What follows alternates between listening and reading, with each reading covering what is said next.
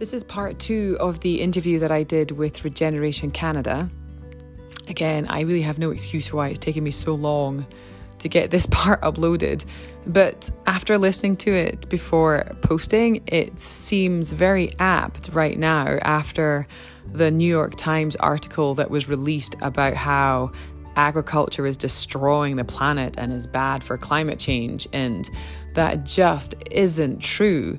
That maybe everything happens for a reason. And I was meant to publish the second half at this time because it really does go against everything that was in that New York Times article. So please enjoy.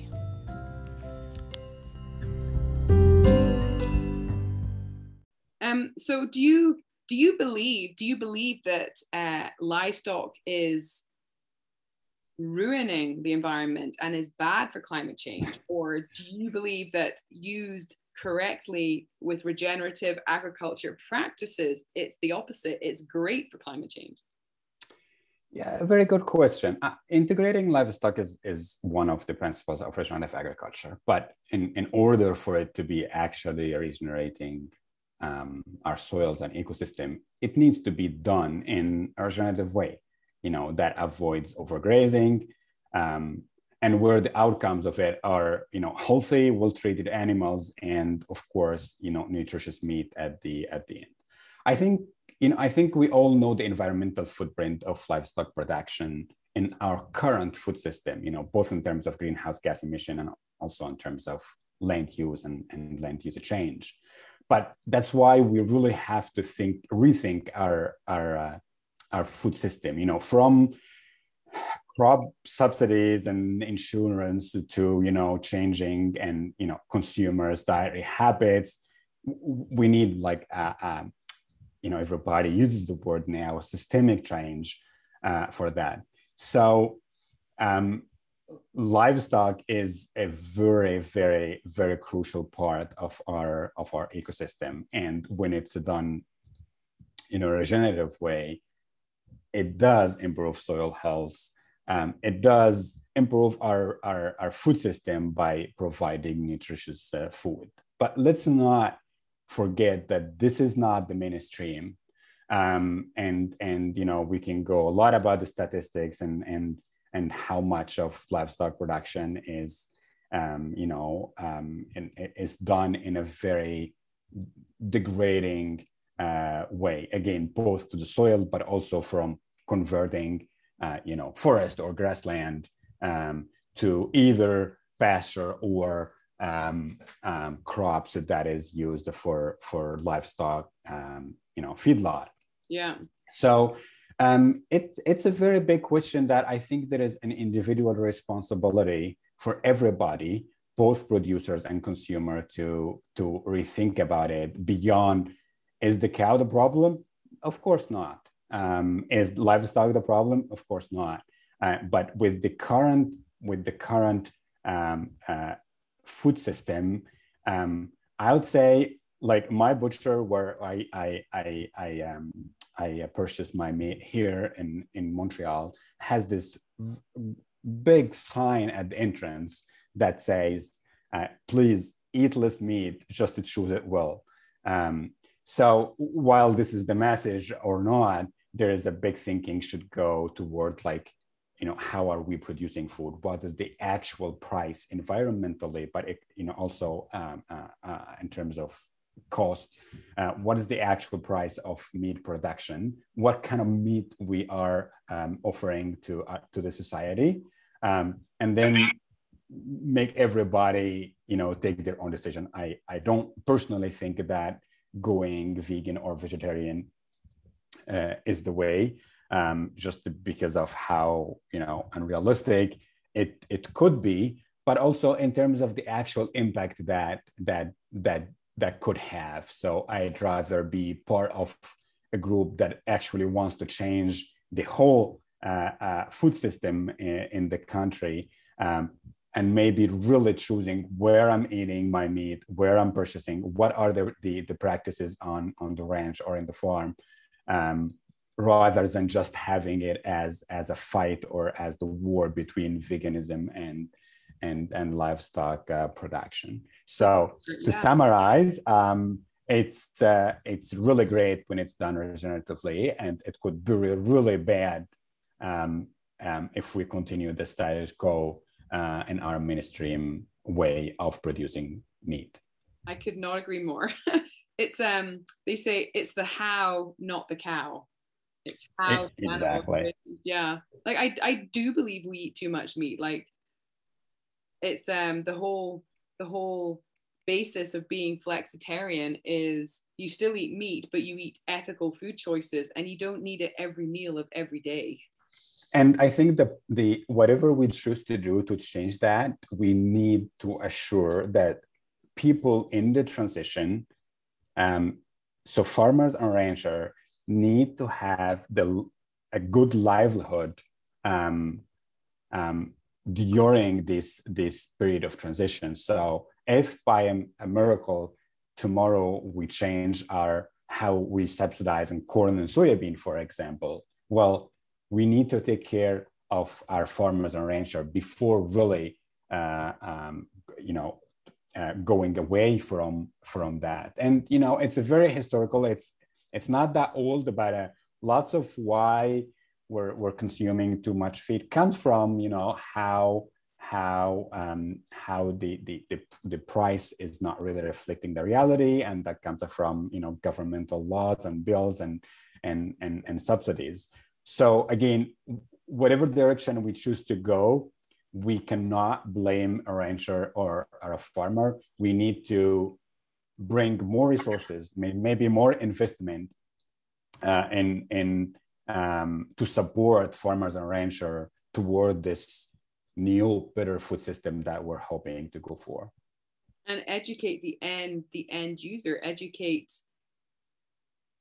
the person who's eating and buying that that food. Like they need to know where their food comes from and the consequences of their of their cho- choices exactly and you know we also need to be careful not putting burden or let's say putting burden equally to everybody so to the government to the industry to big corporation to farmers and to consumers. So pretty much everybody in the cycle should be asking them the right question uh, asking themselves the, the, the right questions and and assuming the the personal and individual responsibility for each of us um, to to you know to get away or to avoid the catastrophic um, you know climate change crisis in the future for for you know for our next generation.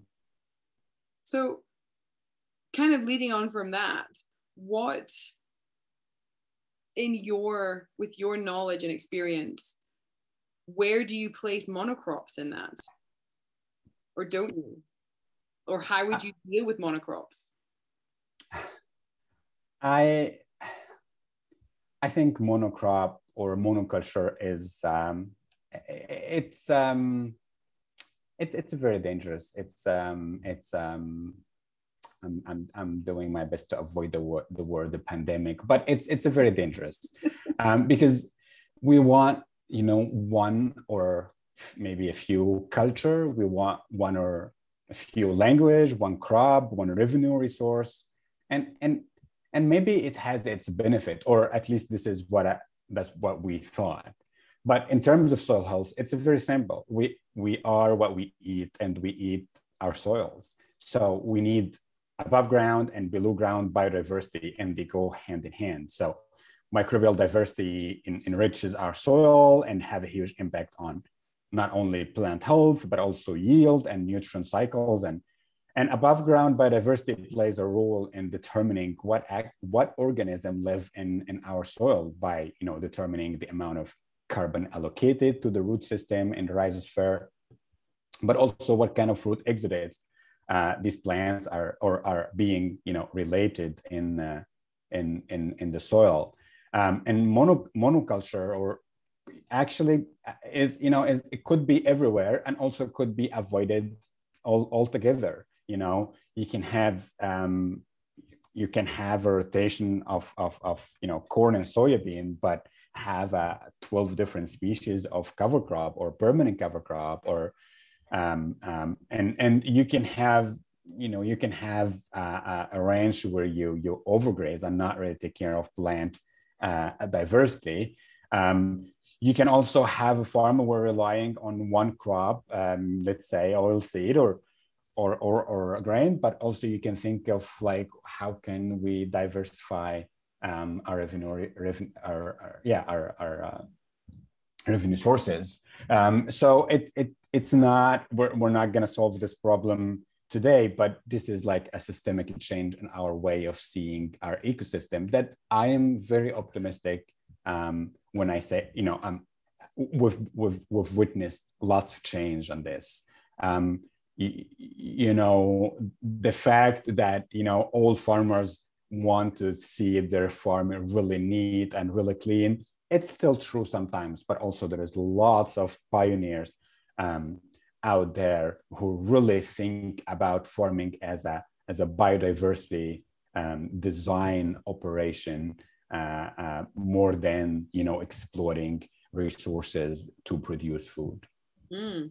it's almost like just scratching the sur- surface that you know or somebody knows they want to start regenerative agriculture because they want to really increase their soil health and then you start looking into it it can get really overwhelming when you start to take into account that it's not just the soil health it's educating the end user it's educating the farmer it's um, looking at the climate change um, it's it just it kind of gets snowballs and you start feeling oh overwhelmed. And I think people just have to bring it all back and take it one step at a time because it is a journey. And and maybe uh, a very important part that um, we need not like not to forget, um, especially in you know in the midst of what's been what's we've been um, we've been discovering um, and and uh, literally in in, uh, in uh, indigenous community you know regenerative agriculture have been has been practiced for for for for thousands of years. And while we're thinking about our soil health and animal welfare and worker welfare we need to educate ourselves and our communities about the real history of this land um, because we can't really move into a brighter future without understanding um, our past and, and, and, and, and going from there, learning from indigenous community how to leave the land better than you found it for at least the seventh generation. This is a huge question. This is like, I think if everybody asked themselves about their legacy, like will I leave a bliss or a burden to next generation? And and if the answer is what that is not what you're looking for, then there is a change that that need to happen. Um, and, and this is how I would, you know, this is how always um, you know answer the question like, oh, what what how should I start? I like I, I, I can't tell you, um, but um, I would ask myself this three question: How is my business going? how are my soils? And what i'm leaving? What is the legacy that i'm leaving behind me? And if if you're not liking your answer then it's time to change something. And you know i'll start by as as as we've mentioned earlier like listing where my uh, my resources are and how much risk i can take in the first year um, and then go from there and and really ask ask for help because this is a big part and we're not really good at asking um, for help. So yeah, I just wanted to to to mention that because while the, the movement is is um, gaining lots of visibility and lots of um, yeah lots of momentum around it, um, the the the philosophy of regenerating um, is something that indigenous community around the world, but also here in in in, in our country, um, have been taking care of for for thousands before before um, European and other immigrant came after. Mm, I mean, yeah, it's not a new concept. It's a new label for a practice that's been going on for thousands and thousands of years. So, yeah, it's not new. Like if you, exactly. I'm, I'm not from here. I'm I'm from Scotland, and I'm not even from a farming background.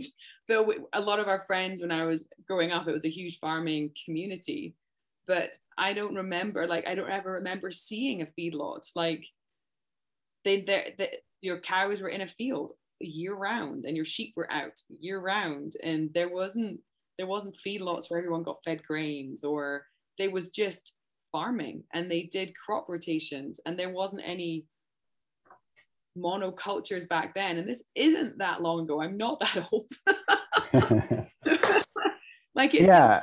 things have changed. Like in the last maybe it's different in the united states and northern america because it's such a huge landmass with such a huge population that you that they've had to evolve but maybe they've evolved at a at the wrong tangent and it's time to take a step back and look at our roots and go back to how things were done before. And the label in inverted question uh, inverted commas that people have put on that is regenerative agriculture.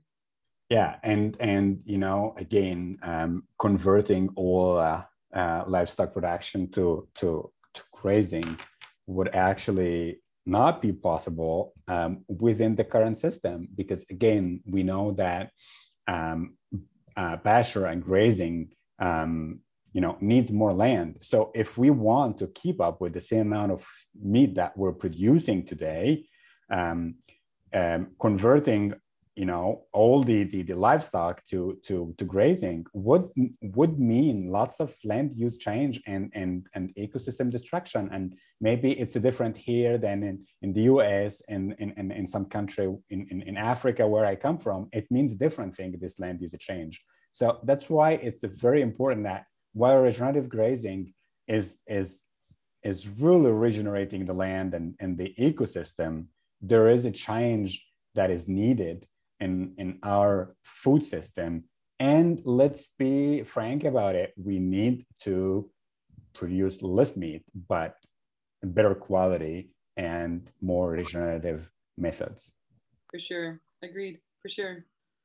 So I know you you kind of touched that you don't like answering this question, but I know that I'm going to get asked that if a farmer came to you, a rancher came to you and said, okay, I really want to start. I've been reading up I want to give regenerative agriculture a go, what would be your advice? Like, what would be their first step? And I know it would be different ranch to ranch or modality to modality, like a cattle farmer or a grain farmer. But if you can generalize, what would a person's first step be?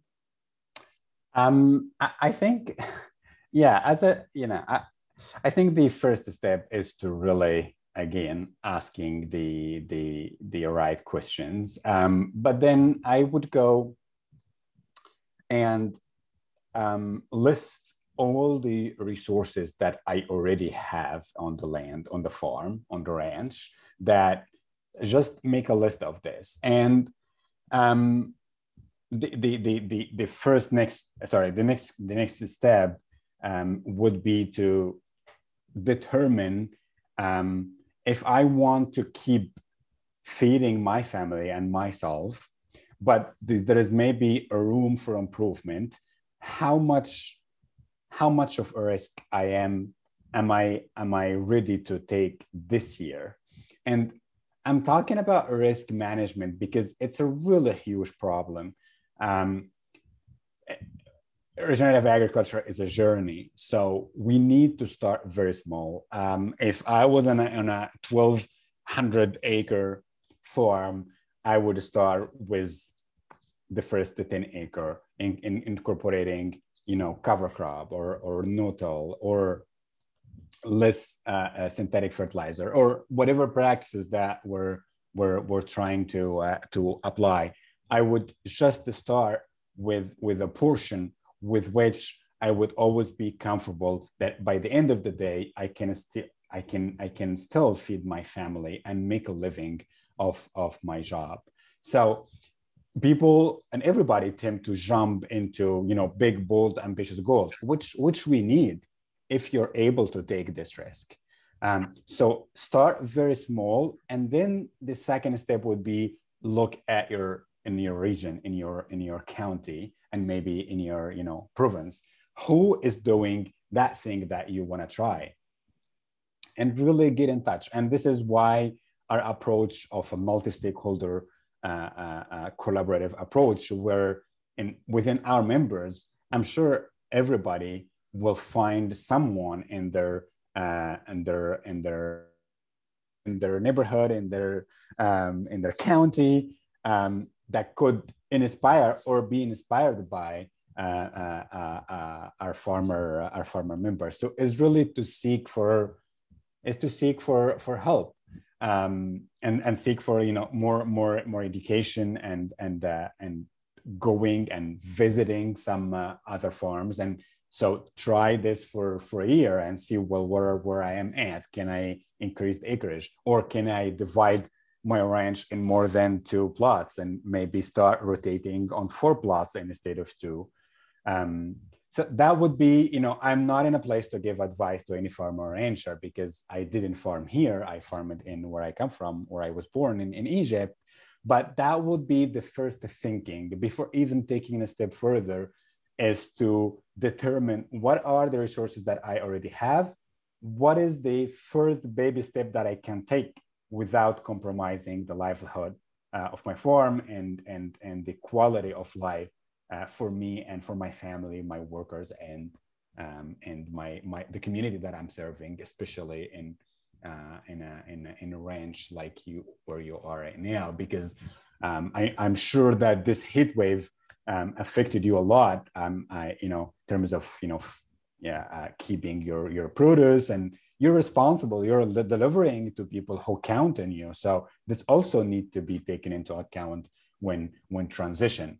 But then think about transitioning that could take maybe three to five years, depending again on your resources, um, in your knowledge, on your soil type, on your you know climate condition, and and and you know, again, verify, evaluate, reassess, and take a, a, a bolder uh, step next time. I think that would be the the roadmap I would have. So start small, learn what works for your your soil organics and your agriculture, and then slowly expand. Exactly. That's exactly that's exactly it. So um something that just popped in into my head just now so if you if if I was a farmer who had religiously put synthetic nitrogen on and synthetic fertilizers onto my field, and I've done this every year, has there been a study done that if I just stop that, how long does it take for my soils to reactivate? Like how long? How long to get them um, working again in an organic fashion not organic as in organically certified but organic as in natural as in using natural um, solutions like your molasses solution or like how long would it take to go from 100% chemical synthetic to get my soils working as they should? I don't i don't think we um, if if i've been using synthetic fertilizer and nitrogen fertilizer for years and years and years, especially with um, the, the excessive um, usage that we've been um, doing um, and following, you know, our, our uh, maybe agrologist advices, um, we cannot just stop. Um, we need to first think about nutrient cycles in terms of uh, we need how much we know how much nitrogen uh, a plant need approximately.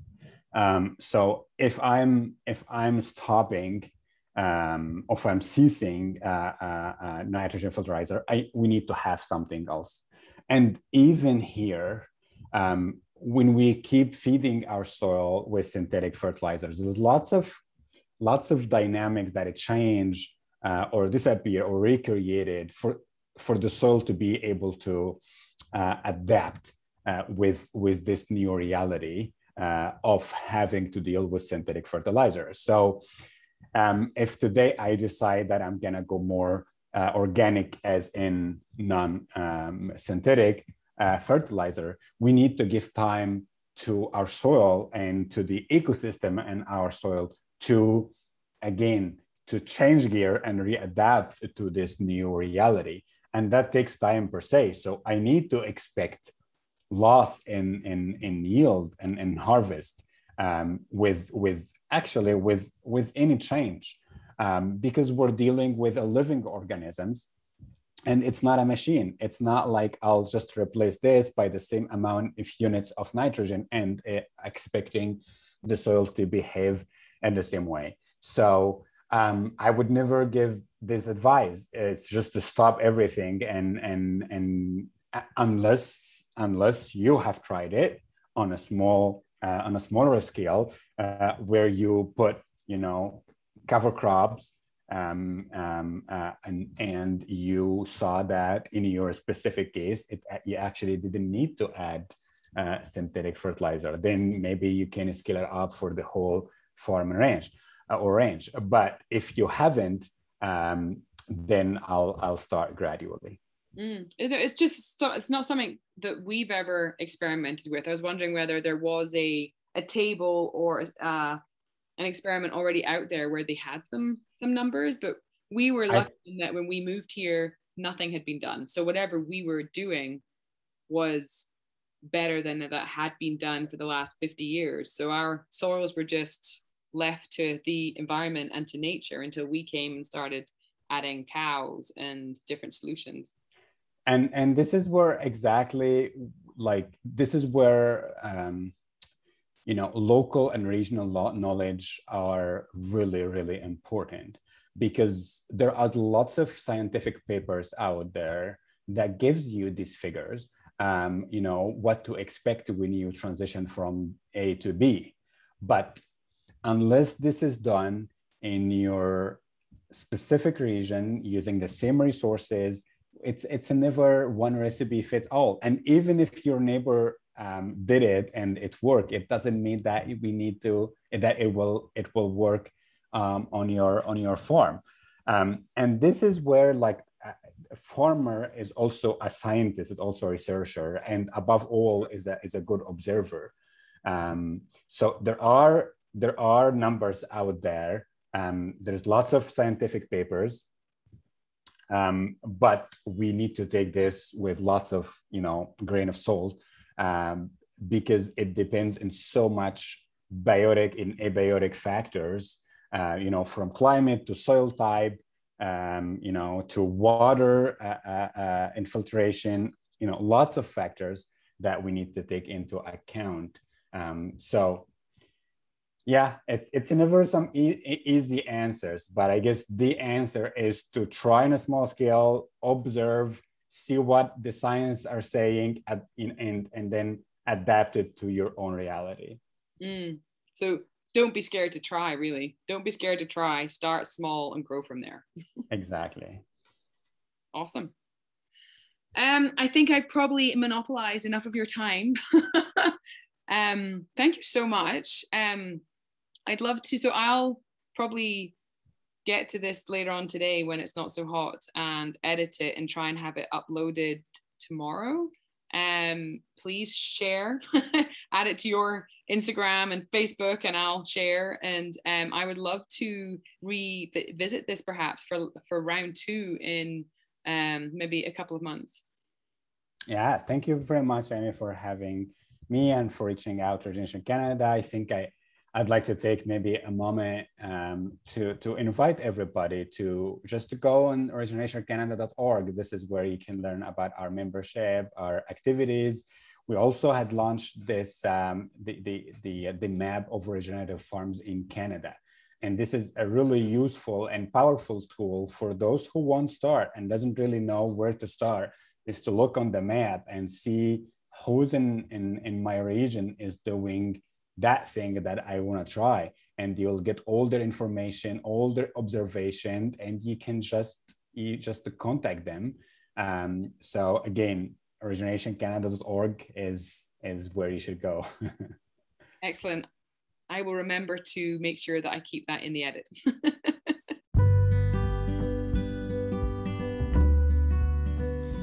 Better late than never. I really hope you enjoyed the uh, the rest of the Regeneration Canada interview. I really enjoyed listening to it again, and um, it just makes me even more excited about this journey we're on. I really do encourage you to get in touch with us or get in touch with Regeneration Canada if you are looking to embark on your own regenerative journey.